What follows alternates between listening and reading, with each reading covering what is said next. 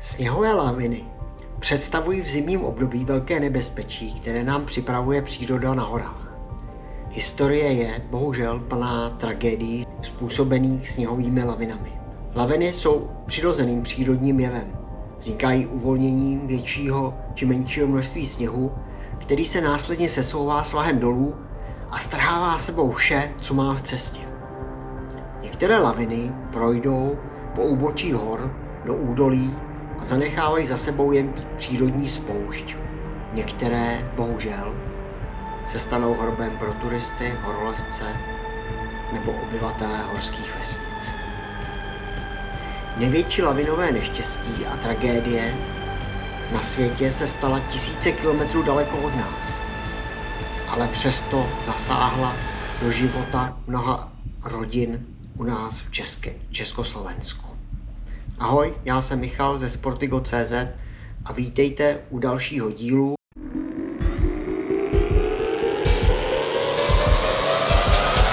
Sportigo Facts.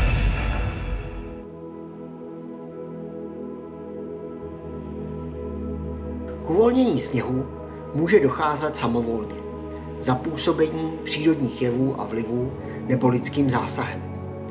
A tu nejtragičtější lavinu způsobilo zemětřesení. Přenesme se do dalekého Peru a jeho amerických And.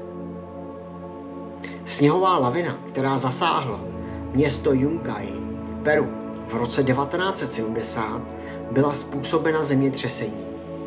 Dne třicátého prvního května devatenáct set sedmdesát zasáhlo Peru silné zemětřesení s amplitudou sedm celá devět stupňů Richterovy škály, které způsobilo masivní sněhovou lavinu, jenž se valila z hory Holaraskán, čtvrté nejvyšší hory Jižní Ameriky, šest tisíc sedm set šedesát osm metrů vysokou.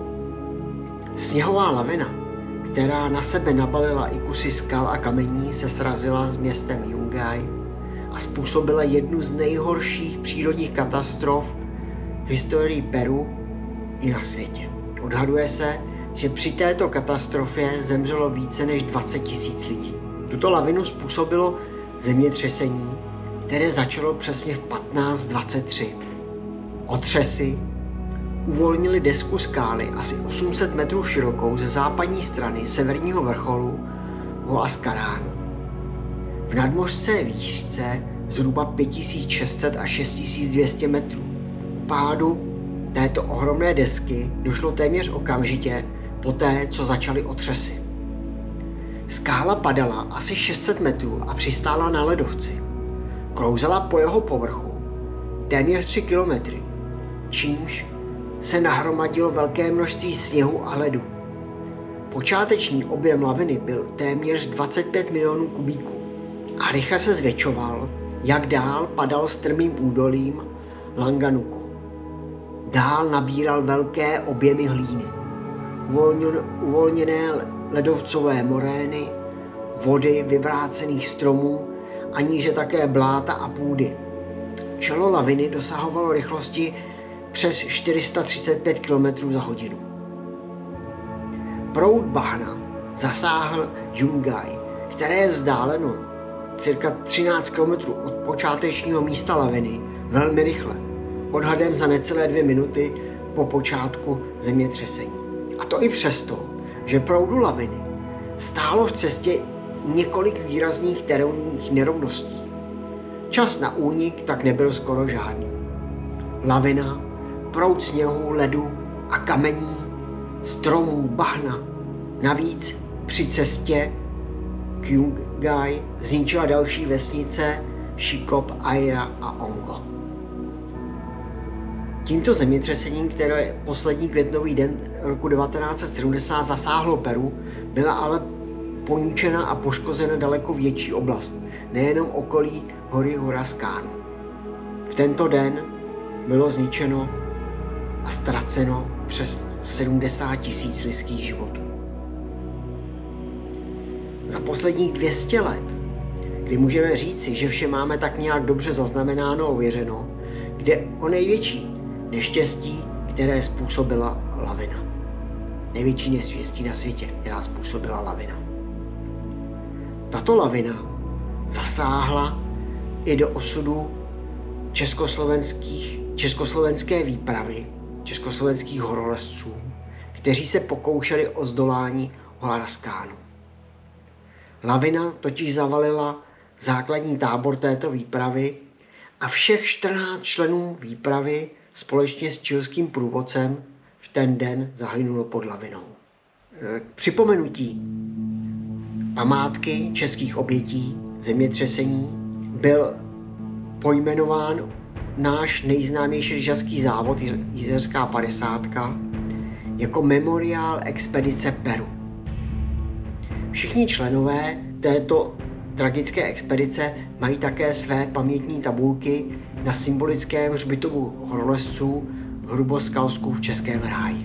Městečko Yungay bylo lavinou poničeno již dříve. V roce devatenáct set šedesát dva ho zasáhla také velká lavina a tenkrát tam zemřelo asi čtyři tisíce lidí. Když se podíváme na další velké lavinové neštěstí ve světě, tak ty se odehrály v Evropě, v Dolomitech, v Alpách, a jedna se stala za první světové války v roce devatenáct set šestnáct a druhá na začátku padesátých let. A vešly do historie pod názvy Bílý pátek a Zima teroru. Bílý pátek. Dne třináctého prosince devatenáct set šestnáct se až dvě stě tisíc tun sněhu, skály a ledu svalilo na kasárna rakouské armády, které stály v části Dolomit u masivu Marmoláda. I v Dolomitech probíhaly vojenské operace první světové války a bohužel při této lavině, při tomto incidentu, zahynulo pod lavinou přes tři sta vojáků rakouské armády. Ve stejný den a během několika příštích dnů a týdnů se sesunulo v této oblasti nespočet dalších lavin. A tak celkový počet tohoto lavinového řádění je odhadován až na deset tisíc. Častou příčinou těchto lavin byla dělostřelecká palba do hor, kdy cílem bylo právě spuštění laviny na nepřátelská vojska. V první světové válce se prostě bojovala všemi prostředky. Druhé, takto tragické období, zima teroru, nastala v zimě na přelomu roku devatenáct set padesát a devatenáct set padesát jedna, kdy Alpy zasáhly velmi atypické povětrnostní podmínky, které přinesly sebou nadprůměrné množství sněhu, a setkala se atlantická teplá fronta s polární studenou frontou. To vše, podpořeno silnými větry, mělo za následek extrémní lavinové podmínky v průběhu této zimy. Během pouhých tří měsíců zimy devatenáct set padesát až devatenáct set padesát jedna bylo zaznamenáno šest set čtyřicet devět lavin. Ty měly za následek více než dvě stě šedesát pět obětí v oblasti rakousko-švýcarských hranic. Švýcarsko navíc hlásilo více jak pět set úmrtí dobytka a devět set zničených budov. Velká lavinová neštěstí se nevyhýbají ani našim horám, i když naše hory nedosahují velikosti And, Himalájí nebo Alp.